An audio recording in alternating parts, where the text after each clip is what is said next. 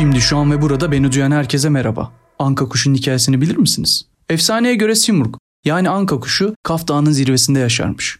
Bu kuş öyle bilge, öyle lider, öyle yardımcıymış ki bütün kuşlar hem onun gibi olmak istermiş hem de onun hikayesini birbirlerine sürekli anlatırlarmış. Çünkü bu kuşun en büyük özelliği yanarak ölmesi ve öldükten sonra kendi küllerinden zarif ve görkemli bir şekilde yeniden doğabilmesiymiş. Ancak bu zamana kadar bu kuşu kimse görmemiş. Hiçbir kuş canlı canlı gözleriyle anka kuşunun varlığına şahit olmamış. Sadece bu efsane dilden dile anlatılmış.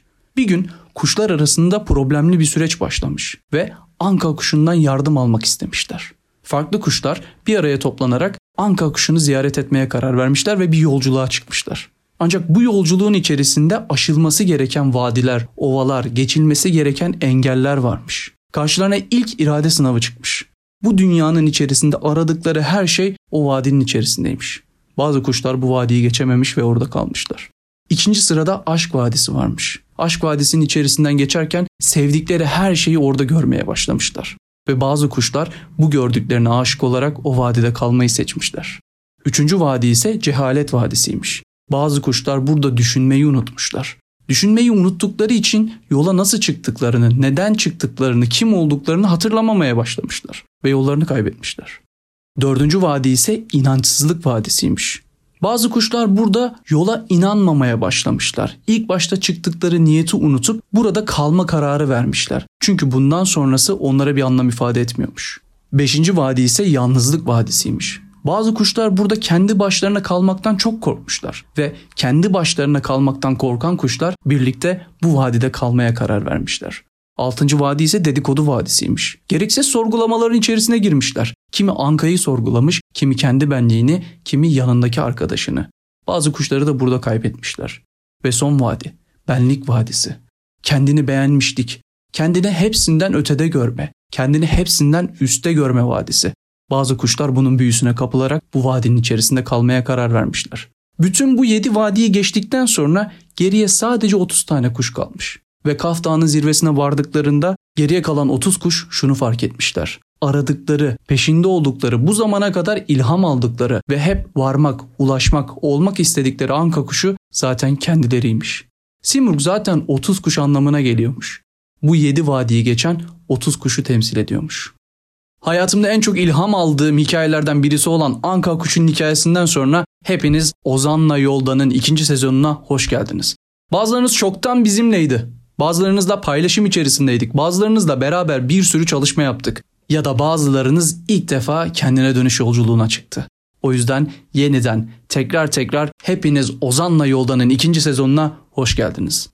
Birinci sezonda yaptığımız gibi tam olarak niyetimiz her zaman bilinçli bir şekilde değişim süreci yaratmak. Bu önce kendimizde daha sonrasında çevremizde ve giderek büyüyen bir etkiyle dünyada kocaman bir değişim yolculuğu yaratmak aslında. Bilinçli değişim yolculuğu biraz enteresan gelebilir. Belki de hayatınızda ilk defa duydunuz ya da zaten çoktan kendinizi bilinçli bir şekilde değiştiriyordunuz. Biz bu yolculukta tam olarak her zaman bilinçli bir şekilde bir şeyleri değiştiriyoruz. Çünkü bildiğimiz şey her şeyin sürekli olarak değiştiği ama bir yandan da bizim bunu bilinçli olarak değişebilme becerisine sahip olduğumuz. Bu hayatın içerisinde kendi niyetlerimiz var ve kendi niyetlerimizle beraber inşa ettiğimiz zihniyetlerimiz var. Bu zihniyetlerle birlikte oluşan düşünce kalıplarımız, düşünce kalıplarımızla birlikte oluşan kendi filtrelerimiz var. Ne yaşarsak yaşayalım, ne görürsek görelim, kiminle karşılaşıyorsak karşılaşalım her şeyi bu filtrelerden geçirip daha sonrasında kendi düşüncelerimizde, kendi zihnimizin koridorlarında kabullenme sürecine giriyoruz. Bütün bu yolculuğun başladığı yerde ilk adım niyetle atılıyor. Biz bu yolculuğa neden çıkıyoruz? Neden yapmak istiyoruz? Neden bir bilinçli değişim yolculuğunun peşindeyiz? Tıpkı anka kuşunu arayan kuşların niyeti gibi temelde bir şey yapmak istiyoruz. Bir şeyleri değiştirmek istiyoruz. Bana benim niyetim sorulduğunda tam olarak verdiğim cevap şu. Hiç gitmediğim yerlerde anlatılan bir hikaye yazıyorum. Evet bu benim hayat mottom, hayat amacım, dünyaya geliş amacım. Çünkü bu yazdığım hikaye, kendi hikayem yani Ozan'la yolda hikayesi şu an hiç gitmediğim yerlerde, hiç tanışmadığım insanlara anlatılan bir hikayeye dönüştü. Ama ilk başta bu yolculuğun adımını ilk attığım yerde temelde içimde taşıdığım bir niyet vardı. Kendimi bilinçli bir şekilde değiştirmek. O yüzden Ozan'la yolda yolculuğunda her zaman bilinçli değişimin peşinde olacağız ve ben size zaten bunu sık sık tekrarlıyor olacağım. Bu yolda yaşayacaklarımızdan bazıları üzerimizde zaten çoktan taşıdığımız bize ait olmayan şeylerden arınmak ya da derinlerde biz hiç farkında olmadan içimizde taşıdığımız şeyleri keşfetmek daha sonrasında değiştirmek istiyorsak değiştirmek olacak. Bu yolculuğu anlatırken bu kadar basit aslında ama bir yandan da zor geliyor olabilir size. Ancak bildiğim bir şey var. Yola çıktıktan sonra yol gerçekten görünüyor. O yüzden işinizi ferah tutun ve yolculuğun tamamıyla tadını çıkartın. Çünkü birinci sezonda hep söyledik. Yolun nereden başladığı değil, nereye gittiği de değil. Önemli olan yolculuğun ta kendisi. Biz de Ozan'la Yolda Yolculuğunda ikinci sezonda ikinci sezonun da tamamıyla suyunu çıkartana dek keyif alarak bu yolculuğu ilerletiyor olacağız. Zor değil, kolay. Tekrar tekrar söylüyorum. Hepsini size detaylı bir şekilde, pratik bir şekilde ama bir yandan da anlamlı, derinlerden gelen bilgelikle anlatıyor olacağım. Ben ikinci sezona dair yola zaten çoktan çıkmışken bir yandan bu yolculuğu reddedenler olacak. Bu yolculuğu anlamsız bulanlar olacak. Kendine dönmeyi gerçekten bilmeyenler ya da dönmekten korkanlar oluyor olacak. Onlara dair yapabileceğimiz hiçbir şey yok. Çünkü bir insan bir şey istemiyorsa ona herhangi bir şeyi yaptırmak gerçekten çok zor, çetrefilli ve belki de biraz da imkansız bir şey. Ancak diğer yandan bu yolculuğa çıkmayı isteyenler, yolculuğa dair heyecan duyanlar, meraklananlar ve yola çıktıktan sonra bu yolculuktan keyif alanlarla birlikte biz muhteşem bir hikaye yazıyor olacağız. Bu benim hem kendi hikayem olacak hem de sizlerin kendi hikayesi olacak ve eminim ki sizin de hikayeleriniz hiç gitmediğiniz yerlerde anlatılan bir efsaneye dönüşecek. Bu kadar sıkıntının, bu kadar karmaşanın ortasında aslında bize fayda sağlayacak benim her zaman her duyduğumda, kendi kendime her söylediğimde ya da her hatırladığımda ilham aldığım ve bu gücü bana hissettiren bir söz var. Moby Dick'te romanda kaptanın söylediği bir söz. I love to sail forbidden seas. Yasak denizlere seyahat etmeye aşığım. Çünkü derinlerde yatan hiç bilmediğimiz yerlerde kendi benliğimizi bulup bunu bir değişim yolculuğuna sokup daha sonrasında bunu bütün dünyaya anlatıyor olmak gerçekten biraz yasakmış gibi geliyor ya da yanlışmış gibi ya da bizi korkutan bir şeymiş gibi geliyor hepimize. Ancak hiç de öyle değil. Bunu ilk sezonda tam olarak gördük, yaşadık, deneyimledik ve uygulamaya soktuk. Bir yandan da bunu bütün dünya gördü aslında. Belki de aramızda bütün dünya gördü söylemime takılanlar da olacak. Ancak benim bütün dünyam benim yaptığım şeyi gördü. Çünkü benim tanıdıklarım benim bütün dünyamdan ibaret. Sizin tanıdıklarınız daha geniş. Sayısal olarak daha fazla oluyor olabilir ama ben kendi hayatımdaki insanlar konusunda şundan çok eminim. Gerçekten hepsi kendi hayatında farklı bir etki yaratıyor. Ve bizim bütün etkilerimizin toplamına baktığımız zaman bambaşka bir şey yaratmış oluyoruz. O yüzden ben şu konuda tekrardan eminim.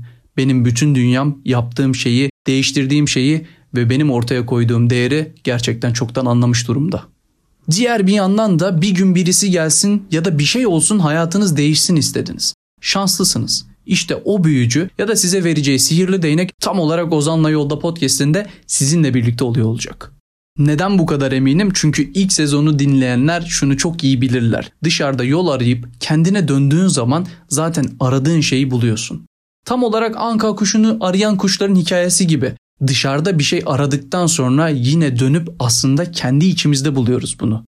Bu yolculuk biraz labirente benziyor çünkü içine girdiğiniz zaman nelerle karşılaşabileceğinizi bilmiyorsunuz. Kendi derinliklerine dalan insanlar derinlerde bambaşka bir şey keşfediyor olabilirler. Şahsen ben kendi hayatımda bunları keşfettim ve halen de keşfetmeye devam ediyorum. Labirente girerken arkanızda ip bırakarak çıkış noktasını bulmak kolay ama labirentin girişinde bizi aslında cezbeden şey, yolculuğa dair heyecanlandıran şey tam olarak hayatın içerisindeki gibi bu belirsizliğin ta kendisi. Kendi hayatınıza Ozan'la Yolda Podcast serisinin ikinci sezonuna dair neler olacağını hiçbir şekilde bilmiyor, tahmin etmiyor ya da merak ediyor olabilirsiniz. Olumlu ya da olumsuz taraftan 360 derece bütün hepsini bir kenara bırakın ve bizim yaptığımız şey tam olarak işte bu. Yolculuğun tadını çıkartmak. Ama gelin ben size Ozan'la Yolda podcast serisinin ikinci sezonunda neler oluyor olacak birazcık bahsedeyim. Geçtiğimiz sezonda yaptığımız canlı sohbetleri Clubhouse üzerinden yapmıştık. Bu sezon bunu değiştiriyoruz ve kendi Instagram sayfamı yeniden açıyorum. 2 senedir kullanmıyordum ve benim için çok değerli bir şeydi Instagram'ı kapatıyor olmak. Ancak bu değeri farklı bir noktada dönüştürerek yeni bir değer yaratmak için kendi kişisel Instagram hesabımı yeniden açıyorum. Ve bu sohbetleri kaçırmak istemiyorsanız lütfen beni Instagram üzerinden Ozan Altre Ulas hesabımdan takip edin. Ya da diğer bir taraftan yolda yeni yol arkadaşlarınız olsun istiyorsanız web siteme girip Discord topluluğumuza katılabilirsiniz. Ve yeni sezonda bir taraftan da yazılı içerikleri de arttırıyor olacağım. Bunların bir kısmı yine web sitem üzerinden blogumda olacak ve bir kısmı da LinkedIn ve Twitter üzerinden sizlerle paylaşıyor olacağım. Benim etkileşim ağıma, etrafımdaki insan topluluğuna ya da Ozan'la yolda da etki yaratan insanlar kimler onlara ulaşmak istiyorsanız LinkedIn'den ekleyebilirsiniz, Twitter'dan takip edebilirsiniz ya da Discord topluluğumuza az önce söylediğim gibi katılıp diğer insanlara ulaşabilirsiniz. İkinci sezonda neler olacağına dair hayallerim var, isteklerim var, planlarım var. Ancak bunların hiçbirisi tam olarak kesin değil. Çünkü hayatın kendisi kesin değil. Sonsuz olasılıklar evreninin içerisinde biz kendi hayatımızı yaşarken yine bu belirsizliğin heyecan verdiği noktada kendi hayatımızı devam ettiriyoruz. Tam olarak bizim podcastlerimiz de böyle ilerliyor.